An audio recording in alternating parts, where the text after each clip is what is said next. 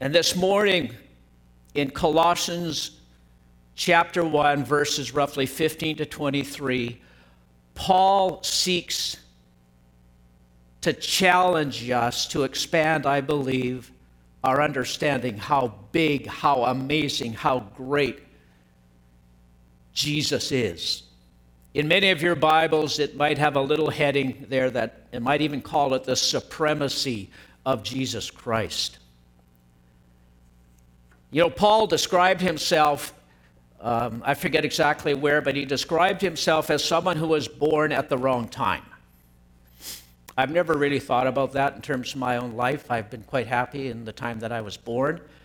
But there could be lots of arguments to say, well, you've been lucky, Doug, you've been born at a good time. Uh, it's an interesting statement for anyone to say. Um, there are certainly NHL stars of the 1950s or 1960s or even the 70s who might look at the salaries of your average NHLer today and say, you know what, I think I might have been born at the wrong time. Paul's reasons had nothing to do with money or comfort or because life was better. Paul considered himself an apostle. He called himself an apostle of Jesus Christ. Even though he did not physically walk with Jesus as the other disciples did, he did not see Jesus in the same way that the other disciples did. So he sometimes calls himself as someone untimely born. Yet, Paul, who began as what we might call a religious zealot, a spiritually driven man, um, whose mission in life was to persecute the followers of Jesus, at a point in his life came face to face with Jesus in a way that redefined his understanding of spiritual things and quite literally changed the landscape of faith that continues to be changed today with the gospel of Jesus Christ. The other disciples had seen even the resurrected Jesus. That after the resurrection, Jesus appeared to the other disciples. Paul actually had an encounter with Jesus seated at the right hand of the Father. Paul actually had an encounter with the ascended Jesus. And his meeting with Jesus defined everything about Paul's life until his death.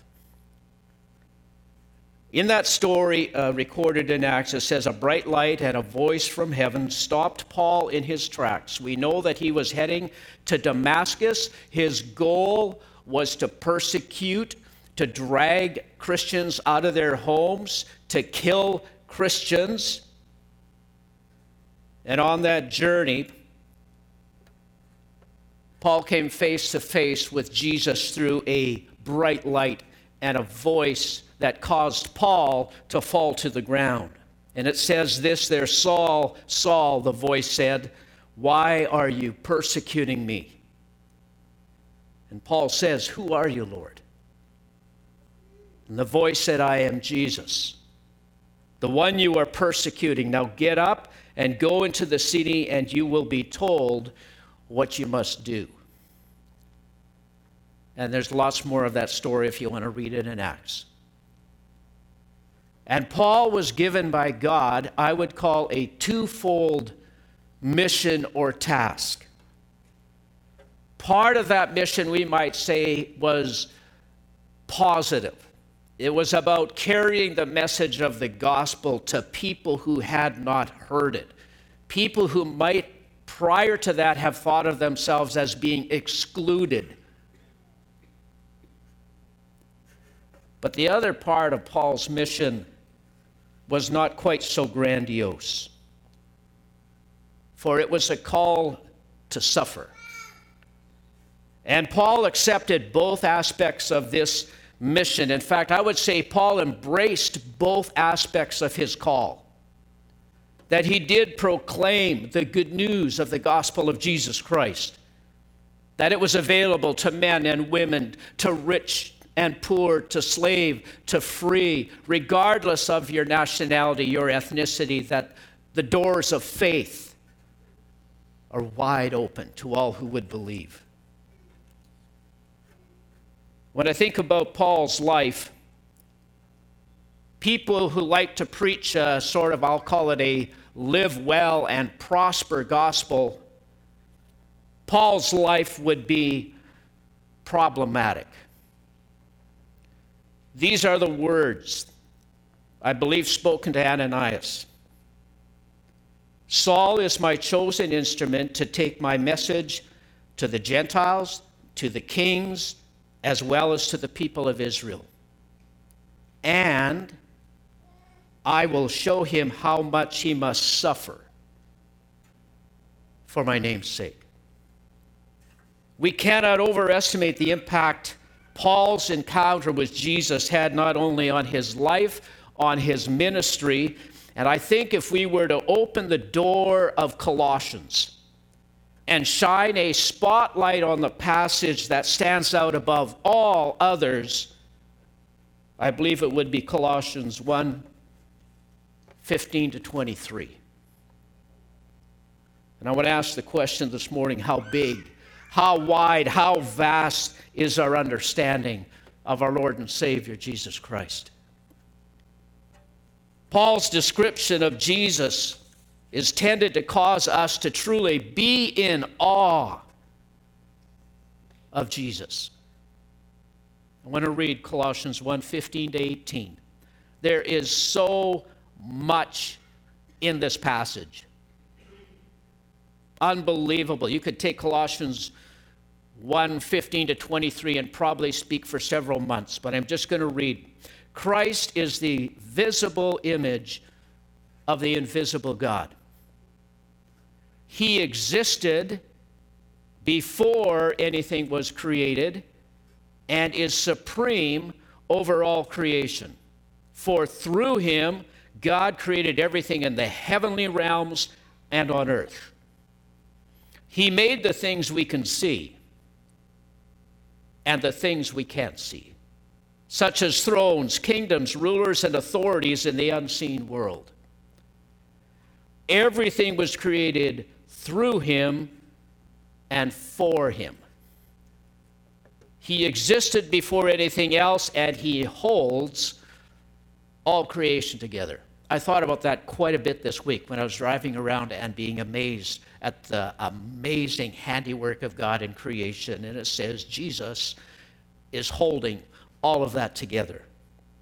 Jesus Christ is also the head of the church, which is his body. He is the beginning, supreme over all who rise from the dead. So he is first in everything. And I thought, how awe inspiring is my own picture of Jesus? What comes to your mind when you think or somebody asks you about Jesus? We might see him walking with his disciples, talking with his disciples. We might see Jesus teaching the crowds that tended to follow him wherever he went.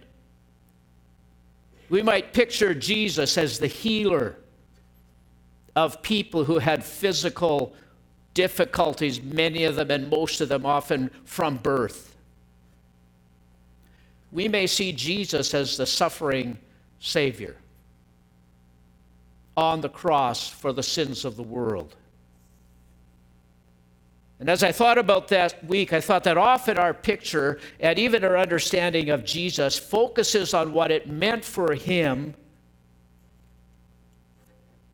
to be human. The part of his life that he lived walking the earth as you and I do.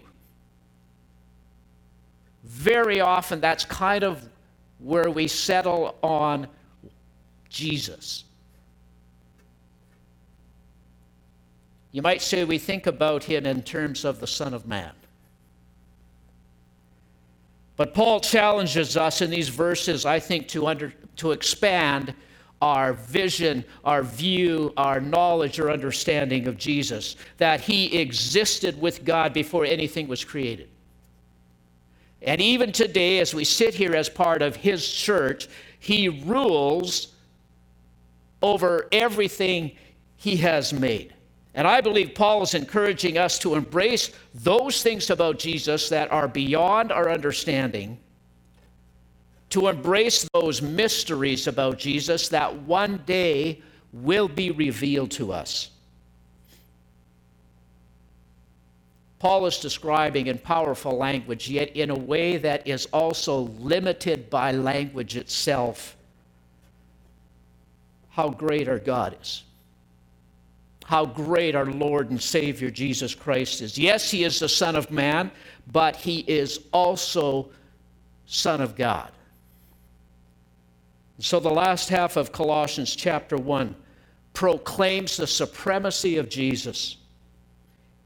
And Paul, in this passage, sets the stage or lays the foundation for other conversations he's going to have with the Colossian church. And Paul is saying, you know what, if you truly embrace the supremacy of Jesus, the preeminence of Jesus, the all sufficiency of Jesus, you will not find yourself falling victim to strange beliefs. It's going to talk about those in chapter 2, like the worship of angels. You will not fall victim to a life or a form of religion that's characterized by do's and don'ts.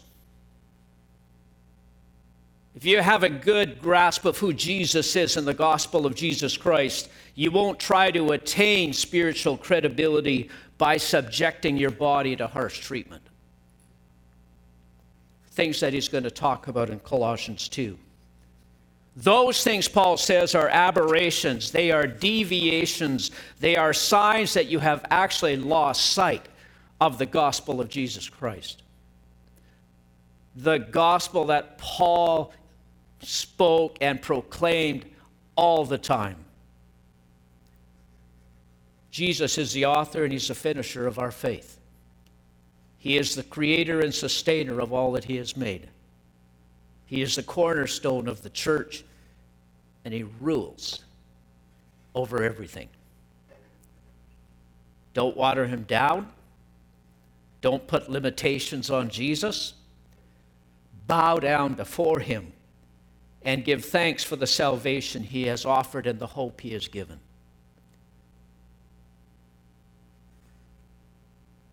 Colossians 1 15 to 23 is a powerful theological statement about Jesus. And many books, uh, many statements of faith on the behalf of denominations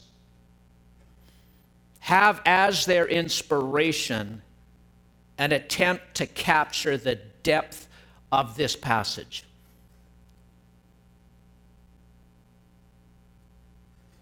The reality is, we cannot fully explain them, neither can we fully understand them. And it is partly why, as children of God, where the Christian faith actually is a call that requires faith. To say, I'm fine with the fact there are things about Jesus and about God that I do not fully understand or I cannot fully explain. And so we're called to live by faith. But this passage gives such a powerful set of reasons why we should hang on to the gospel of Jesus Christ. There's another area, well, probably quite a few in the New Testament, but Philippians 2, verses 5 to 11, kind of captures some of the same thoughts as Colossians 1. It talks about Jesus sitting at the right hand of the Father, about Jesus being exalted.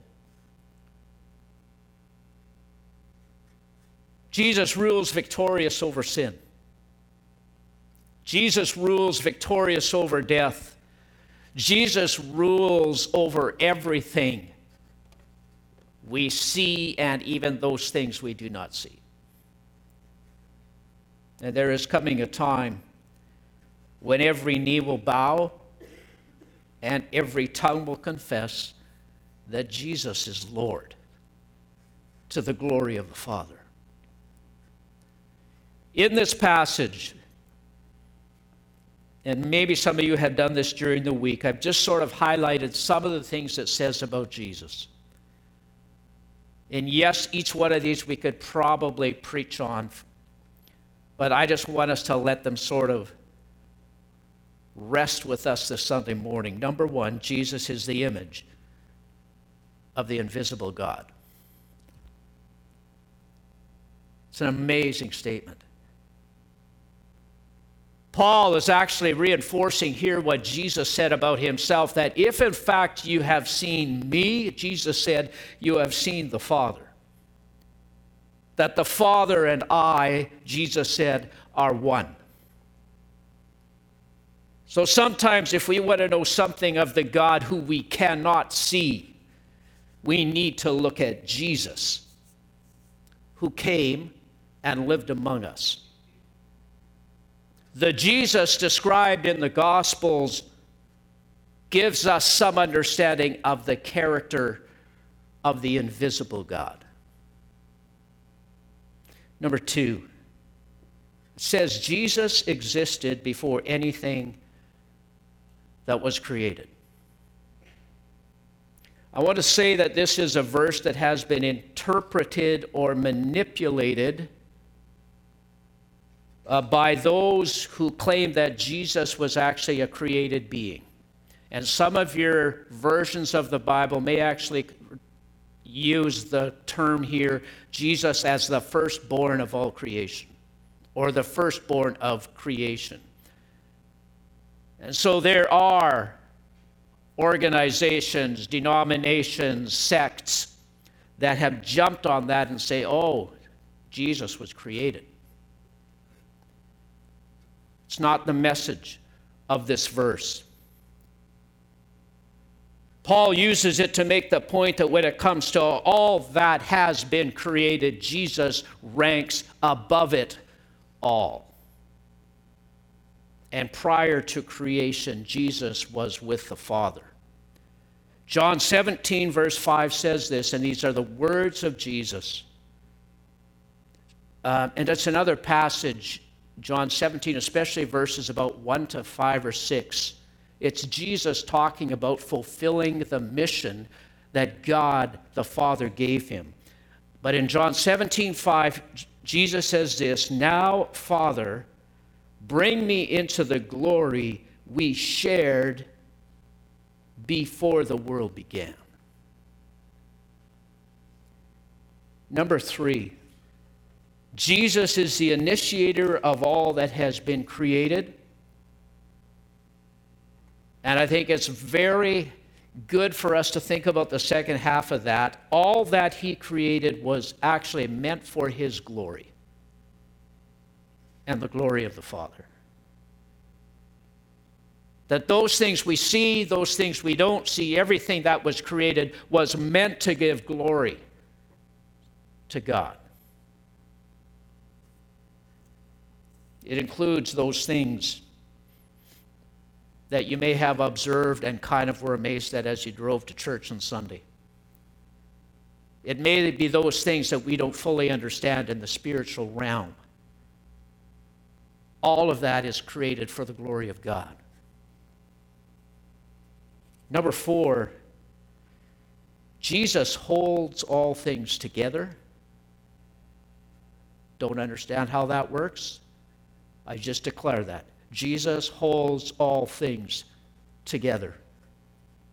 And number five, Jesus reigns supreme over all that he's made.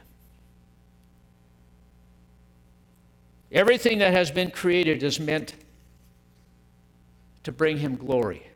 And someone might say that actually sounds a bit self serving. And the answer would be yes. It's meant to give glory to God. While we may live as though the goal of life is our own comfort or our own pleasure, as much as those things we may say we enjoy, the purpose of all He has made, including you and me, is that we would give Him glory. And I think sometimes that we are made to give Him glory. He, in turn, gives to us not only all that He has created, He has given us Himself, and He's preparing for us an inheritance that says one day we will actually share in His glory. I do not even know how amazing that will be. Paul goes on to say that number six, and this is the last of my numbers, that Jesus is the head of the church. That even the church is his creation. He is the cornerstone upon which the church is built, and we are called to be his kingdom here on earth. So, even the church, we exist to give glory to Jesus Christ.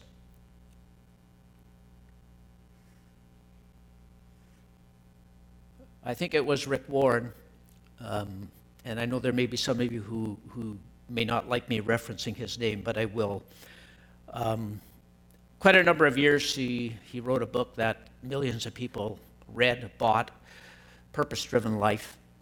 And uh, I think one of the very first lines in that book was, It is not all about you, which is an interesting way to start a book. Now, I don't say that to put us down, that in some way we are supposed to put ourselves down. Because in terms of creation, we are the pinnacle of everything that He created. But we are created to give glory to God. So when I say I don't say it to put us down, I do say it to put us in our rightful place. Someone said, and I was listening to, I think it was a, a, a Jewish rabbi who was speaking on CBC, and he was talking about people, uh, kings, rulers, who would not acknowledge God or the reality of God, but have set themselves up as though they are God. And the rabbi said this when man seeks to be more than human, he often tends to become less than human. And he gave examples of that in the history of mankind. We exist for his glory. We are the clay, he is the potter. And as I thought about that this week, I thought it's interesting. Everything that has been created has been created by Jesus. And yet, in everything he has made, there's the reality of brokenness. A brokenness that exists even in creation There's a brokenness that even exists in the spiritual realm. There's a battle there that we do not fully understand. And there's a brokenness in the hearts and lives of people. Creation, it says, longs to be restored.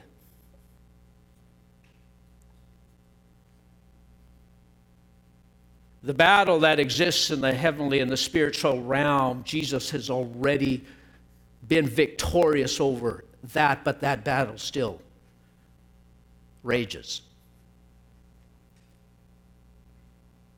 And I think about man and the brokenness that exists in the hearts of man and women, people that God created, created by Jesus. In the opening story, the book of Genesis, talks about that challenge or that question that man had for God. Did God really say? Did God really say we couldn't touch that, couldn't do that? We know that story. And into the hearts and minds of man entered a knowledge of good and evil, a knowledge of right and wrong.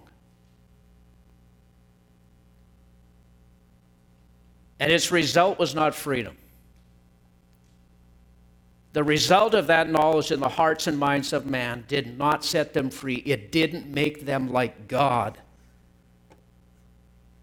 It resulted in an inner battle, an inner conflict that continues to afflict the human race. And so, if this is the case, and I believe it is, that in all these areas there is brokenness, we might ask the question why create it in the first place? Many people have asked that question. Many people still ask that question. And maybe on one hand, I don't even have a right to ask that, but I believe the Bible gives the why. And Paul references it in these verses, Colossians 1 19 to 23. For God in all his fullness was pleased to live in Christ. And through him, through Jesus, God reconciled, and if there's a word that I like, it would be that one reconciled everything to himself. He made peace with everything in heaven and on earth by means of Christ's blood on the cross. This includes you, me, who were once far away from God. You were his enemies, separated from him by your own evil thoughts and actions. Yet now he has reconciled you to himself through the death of Christ in his physical body. As a result, he has brought you into his presence. And you are holy and blameless as you stand before him without a single fault through Jesus. And here's a bit of a warning that he'll talk about in chapter 2. But you must continue to believe this truth, stand firmly in it, don't drift away from the assurance you received when you heard the good news. The word reconcile is used twice in that passage. And this week I kind of, just out of curiosity, um, Googled reconciled and Wikipedia. And there were three definitions that happen to show up, and we have to keep in mind that these definitions they had when people wrote them they had faith was not part of their motivation. Jesus was not part of their motivation. It was simply, okay, what do these words mean? But there's some truth in all three of them that also exists for us as children of God, of people of faith. Number one, it said, restore friendly relations between. Jesus, as our friend, was referenced in some of the songs we sang this morning.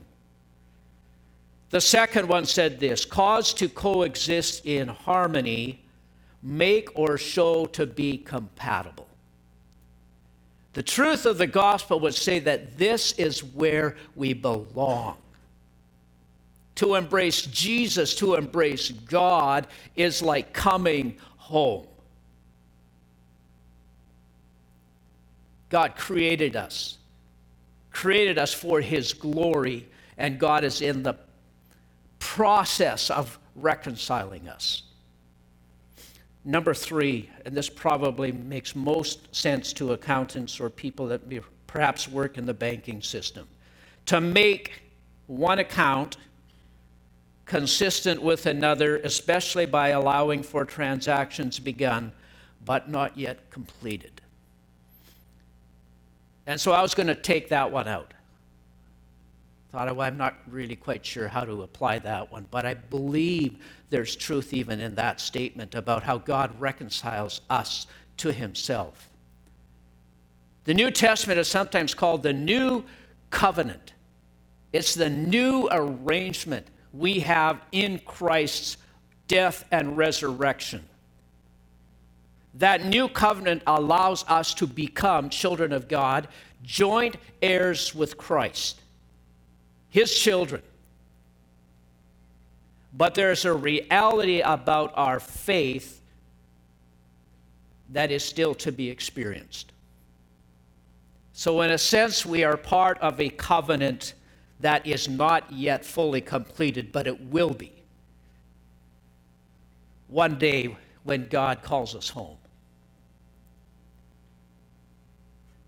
The heart of God is to redeem, to restore, to reclaim all that He has made.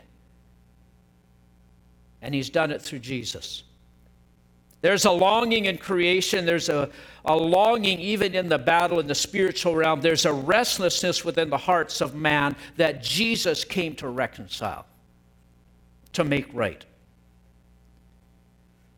and the fullness of that restoration, the completion of our salvation, the prize that is still to be ours, rests in the all sufficient gospel of Jesus Christ. I would encourage us to read that passage often, verses 15 to 23. It is Paul, inspired by the Spirit of God, highlighting the supremacy of Jesus that Jesus, God's revelation of himself in human form, humbled himself in order to restore and to reclaim us. And as a result, God has highly exalted him above everything. And today we bow down before him. We are to bring him glory in our lives, in the church, and one day we will share in that glory.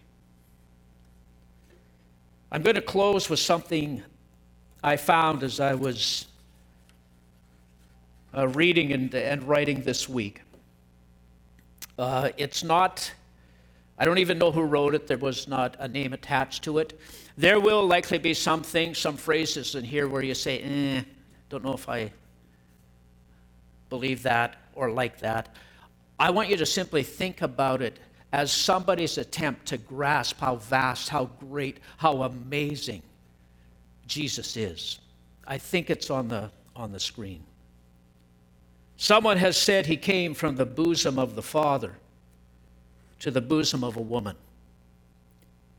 He put on humanity that we might put on divinity. He became Son of God that we might become, Son of Man that we might become sons of God.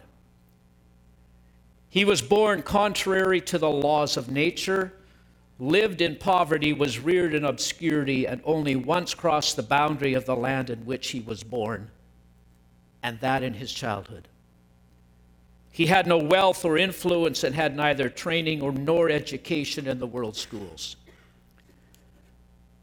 His relatives were inconspicuous and uninfluential.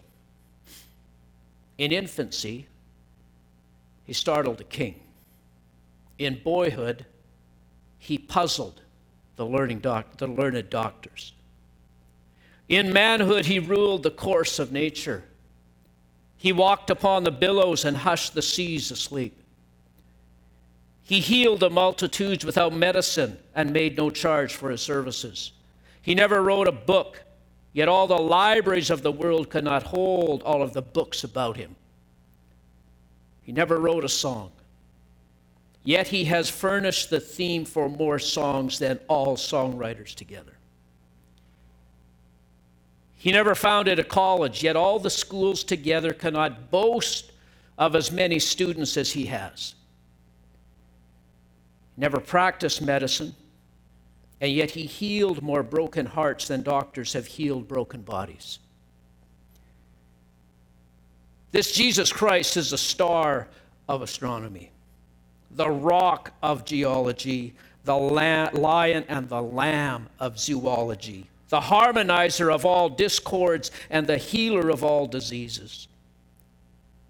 Throughout history, great men have come and gone, yet he lives on.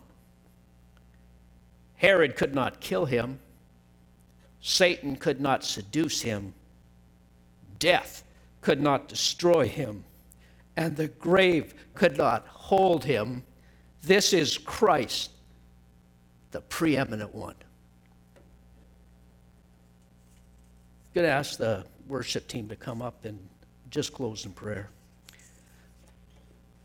Father, I just pray that you would speak into our hearts. God, speak into our minds how vast and great Jesus is.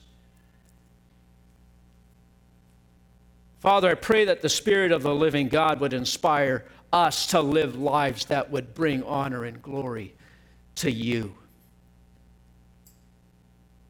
I pray that for us even this week, Heavenly Father, and I thank you in the name of Jesus, my Lord and my Savior. Amen.